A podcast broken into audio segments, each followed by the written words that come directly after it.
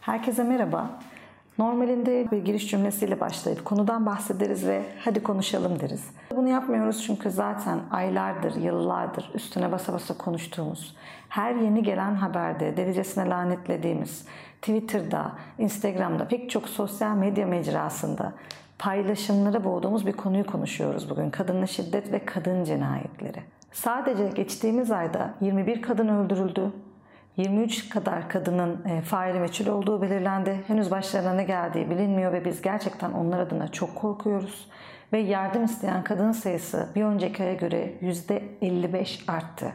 Normalinde bizim videolarımız kendi kendine yardım videosudur. Başınıza bir şey geldiğinde ya da etrafınızdan birisi bir şey yaşadığında onu nasıl anlarsınız, ona nasıl yardım edersiniz ya da siz bunu yaşıyorsanız bunun içinden nasıl çıkarsınız şeklinde video çekeriz. Ama bu video öyle bir video değil. Çünkü şiddete uğruyorsanız ya da birine şiddet uyguluyorsanız bunun hiçbir şekilde içinden yardım almadan çıkamayacağınız bir durum olduğunu bilmeniz gerekiyor. Yani karşınızda size şiddet uygulayan birisi varsa yardım almadıkça kesinlikle ve kesinlikle tehlikedesiniz demektir. Madem konumuz kadın cinayetleri, bir adam size şiddet uyguluyorsa ona yardım edemez, onu bulunduğu yerden çıkaramaz ama beni seviyor diyerek değişmesini bekleyemez ya da bir yerlerden yardım almadığı müddetçe sizin birini kurtarmasını bekleyemezsiniz. Her an ama her an tehlikedesiniz demektir. Peki bir adam neden şiddete meyilli olur? Neden size şiddet uygular? Öncelikle bilmeniz gereken şey şu. Bir kez yaptıysa bir kez daha mutlaka yapacak demektir. Bunun istisnası yoktur. Çünkü bir insanda şiddet eğilimi ya vardır ya yoktur. Yaptığınız hiçbir şey onun size şiddet uygulamasını haklı çıkarmaz ya da gerekçelendirmesine neden olmaz. Bir kişide şiddet eğilimi varsa bu en konu ortaya çıkacak ve mutlaka sonrasında tekrar tekrar başınıza gelecektir. O yüzden ilk bilmeniz gereken şey bu. Peki bir insan size neden şiddet uygular? Çocukluğunda şiddetle ilgili yaşantılar olmuş olabilir. Eğer bayıltılana kadar annesinin dövüldüğünü görüyorsa önünde, eğer annesiyle babası arasında sadece annesinin dövülmesi değil, karşılıklı şiddet davranışları varsa, sorunlarını böyle çözmeyi öğrendiyse en iyi bildiği yolu uygulayacaktır. Ya da yetersizlik ve çaresizlik duyguları içinde kıvranan bir erkekse, ondan daha başarılıysan, ondan daha akıllıysan, onun gözünde bu arada, ondan çok daha ön plana çıkan bir tipsen ve kendisini yetersiz görüyorsa, seninle ilgili bir konuda sana söz geçirmeye çalışıp çaresiz hissediyorsa şiddete başvuracaktır şiddet uygulayan bir insanın çok büyük bir hızla yardım alması gerekiyor. Psikologlar olarak yıllardır bunu anlatmaya çalışıyoruz. Özellikle söylemek istediğim bir şey var ki karşınızda şiddet uygulayan bir insan varsa, bir kadını öldürdüyse, taciz ettiyse ya da öldürmeye yakın bir şekilde ona şiddet uygulayıp bayıltana kadar dövdüyse, hastanelik ettiyse, tecavüze uğradıysa o kadın bir adam tarafından. Öncelikle bakmanız gereken şey şu, bunu çocuk istismarında da söylüyoruz. Şiddet öncelikle suçtur. Yani bir kadın tacize uğradıysa, tecavüze uğradıysa, öldürüldüyse, her sene ülkemizde binlerce kadının uğradığı bir şeyden bahsediyorum size. Bunu yaşadıysa bunun muhatabı, bunu uygulayan kişi öncelikle suçludur. Onu bir suçlu olarak görmemiz gerekiyor. Kanunların bunu bu şekilde algılaması ve cezaları arttırması gerekiyor. Evet kanunda aksi kanıtlanana kadar herkes masumdur. Ama suçu kanıtlandıysa bu kişi suçlu olduğu gibi topluma tanıtılmalı ve teşhir edilmelidir. Çünkü yapılan araştırmalarda görülüyor ki özellikle cinayet ve tecavüzle yargılanan insanların en çok korktuğu şey tanınmaları ve toplumun onların ne yaptığını bilmeleri. Eğer suçu kanıtlandıysa önce suçludur cezasını almalıdır. Sonra bu kişi kesinlikle teşhir edilmelidir. Bundan sonra yapılacak şey ne? İşte bundan sonraki adımı kimse konuşmuyor ve biz ruh sağlığı çalışanları buna çok dikkat ediyoruz. Bu kişi suçu kanıtlandıktan sonra cezasını alacak ve bundan sonra hapishane yoluna gidecek. Sonra ne olacak peki? Bu kişi hak ettiği cezayı almazsa ya da af sürecine girerse ne olacak? Cezaevine girdiği gibi hatta ceza aldığı için bir de yardım almadığı için kendini de suçsuz görüyorsa hala o şiddet eğilimiyle ilgili haklı olduğuna inanıyorsa daha büyük bir öfkeyle dışarı çıkacak. Ne olması gerekiyor? Eğer suçu sabitse ve teşhir edildiyse bundan sonrasında kesinlikle hapishane sürecinde rehabilite olması gerekiyor. Evet bazıları hastalıklı bir şekilde şiddet uyguluyor ama önce suçlu sonra hastalar. Önce cezalarını alacaklar sonra tedavi olacaklar. Eğer bu yolu izlersek gerçekten bu konuyla ilgili büyük adımlar atmış olacağız ve ilerleme göstereceğiz. Biz ruh sağlığı çalışanları olarak bu konuya kesinlikle çözüm önerileri getirmeye çalışıyoruz. Ama toplumsal ölçekte yapmamız gereken çok fazla şey var. Örneğin en başta kadının belli davranışlarından dolayı erkeğin şiddetine maruz kalabileceğini ima eden deyimleri, atasözlerini çıkarın ders kitaplarından. Çocukların akıllarında kadınla erkeğin birbirinden çok ayrı alanlarda olması gerektiğini ima eden, bu durumda erkeğe ya da kadını belli rollerde zayıf ya da güçlü olması gerektiği konusunda ittiren, o toplumsal cinsiyet eşitliği ile ilgili yanlış şeyleri çıkarın ders kitaplarından. Toplumsal cinsiyet rolleri konusunda ikiyüzlülüğü destekleyen her şeyi lugatımızdan, ekranımızdan, aklımızdan çıkarmamız gerekiyor. Parayla ödediğimiz kanalları toplumun ahlakını bozduğu gerekçesiyle yasaklıyoruz. Ama her gün herkesin ulaşabildiği genel kanal mecralarında çocuklar silahlı saldırıların olduğu dizileri, aile içi ensest, çocuk gelinler, aile içi sapkın ilişkilerin olduğu, şiddetin, dayağın olduğu birçok programı çok rahatlıkla izleyebiliyorlar ve her istedikleri zaman bu programlara ulaşabiliyorlar. Bunların ceza aldığını görebiliyor muyuz? Çok da fazla görmüyoruz bence. Mesela biz bu videoyu çekerken kaç tane yaz dizisinde Özde John sözde saldırgan eğilimli olan erkek kadın karakterin ellerinden sertçe tutup onu duvara yaslayıp gözlerine uzun uzun sözde aşkla bakıyor. Bu arada o bunu yaparken o dizideki kaç tane yan karakter eski sevgilisi olarak entrikalar ve şiddet eğilimli planlar yapıyor. Siz bu dizilerde nasıl mesaj verdiğinizin farkında mısınız ya da filmlerde? Birinin diğerini sevdiğinde ona şiddetle yaklaşabileceği, bir diğerinin eski aşkını unutamadığı için onların hayatını mahvedecek planlar yapabildiği, birilerine iftira atabileceği, genelde iftiraya uğrayanların kadınlar olabileceği üzerinden sık sık mesajlar veriyoruz. Bir başka bölümde silahlar patlıyor, bombalar patlıyor. Ana karakterler asla ölmüyor ama bir sürü karakter yerlere serilmiş bir şekilde karşımıza çıkıyor ve biz o ölen insanlara neler olduğunu bile görmüyoruz. Dolayısıyla çocuklar patır patır etraflarında birisi ölse de, bir kadın çığlık çığlığa yolda saçlarından sürüklense de, üst katlarında birisi ne olur yardım edin diye bağırsa da hiçbir şey yapmaması gerektiğini düşünüyor.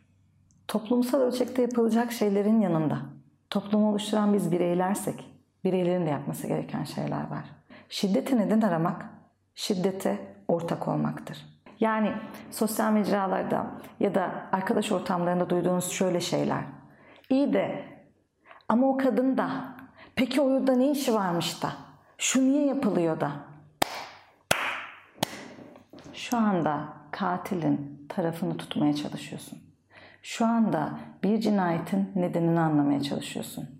Özetle bir cinayeti haklı çıkarmaya çalışıyorsun. Şiddet hiçbir zaman mağdurun suçu değildir.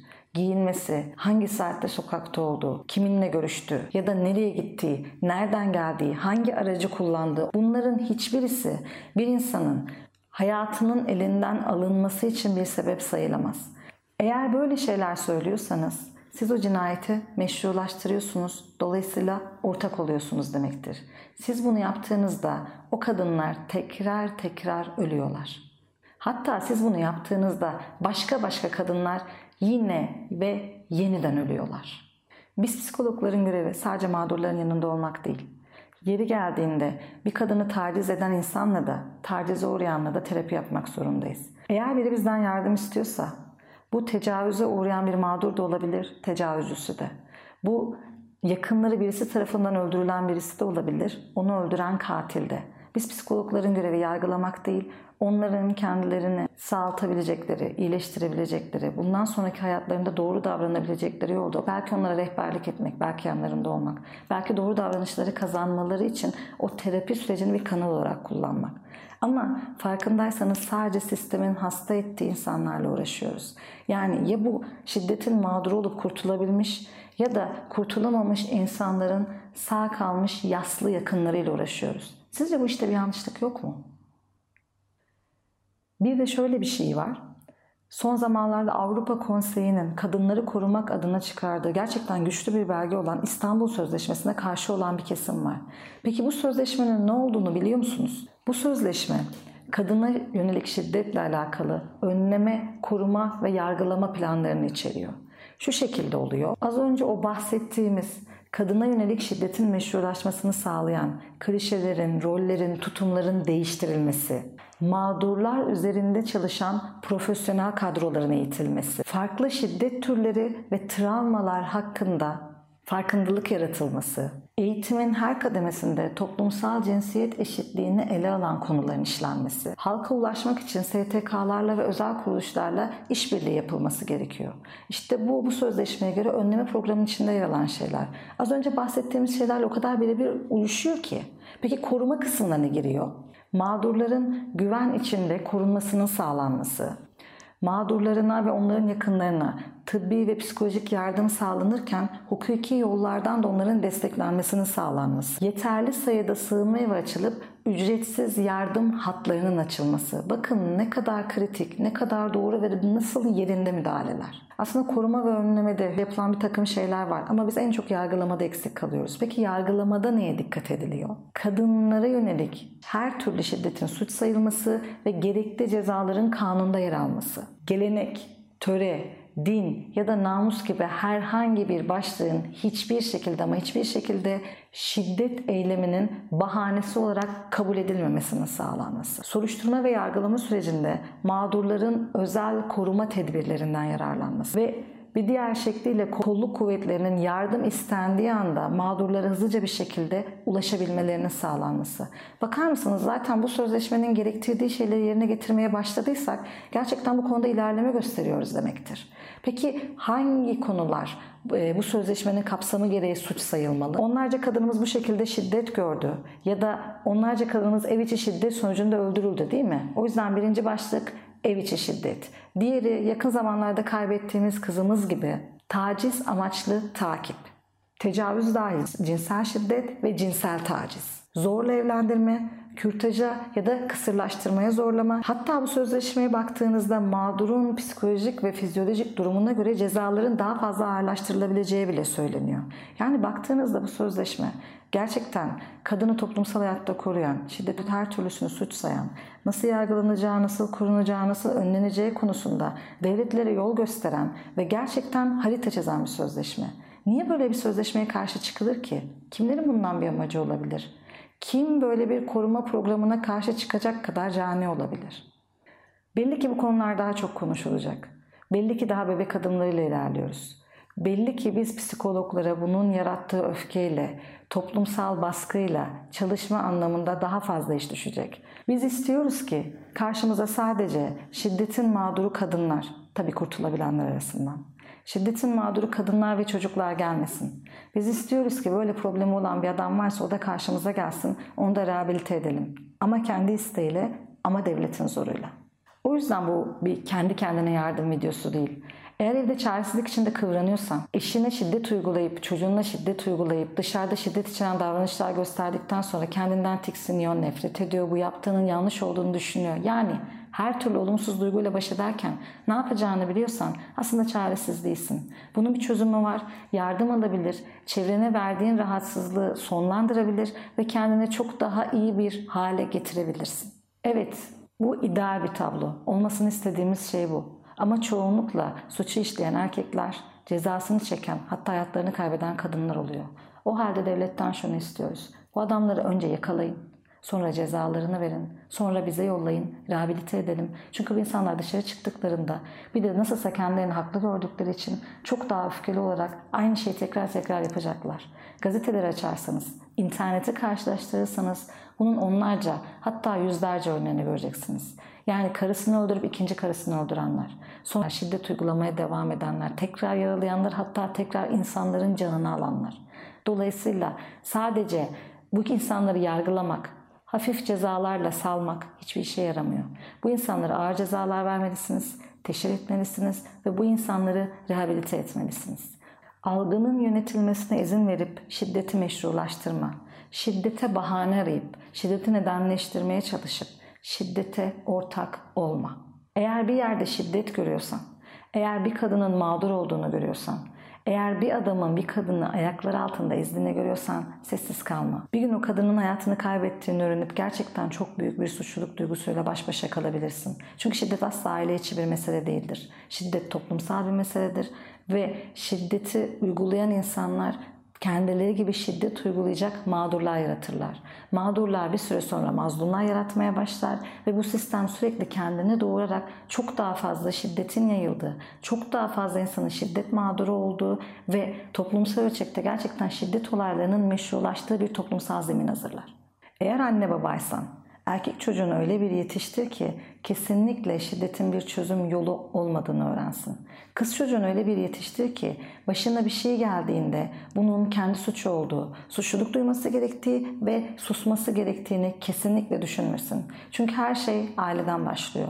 Bu yüzden eğitim sistemine atıfta bulunuyoruz zaten.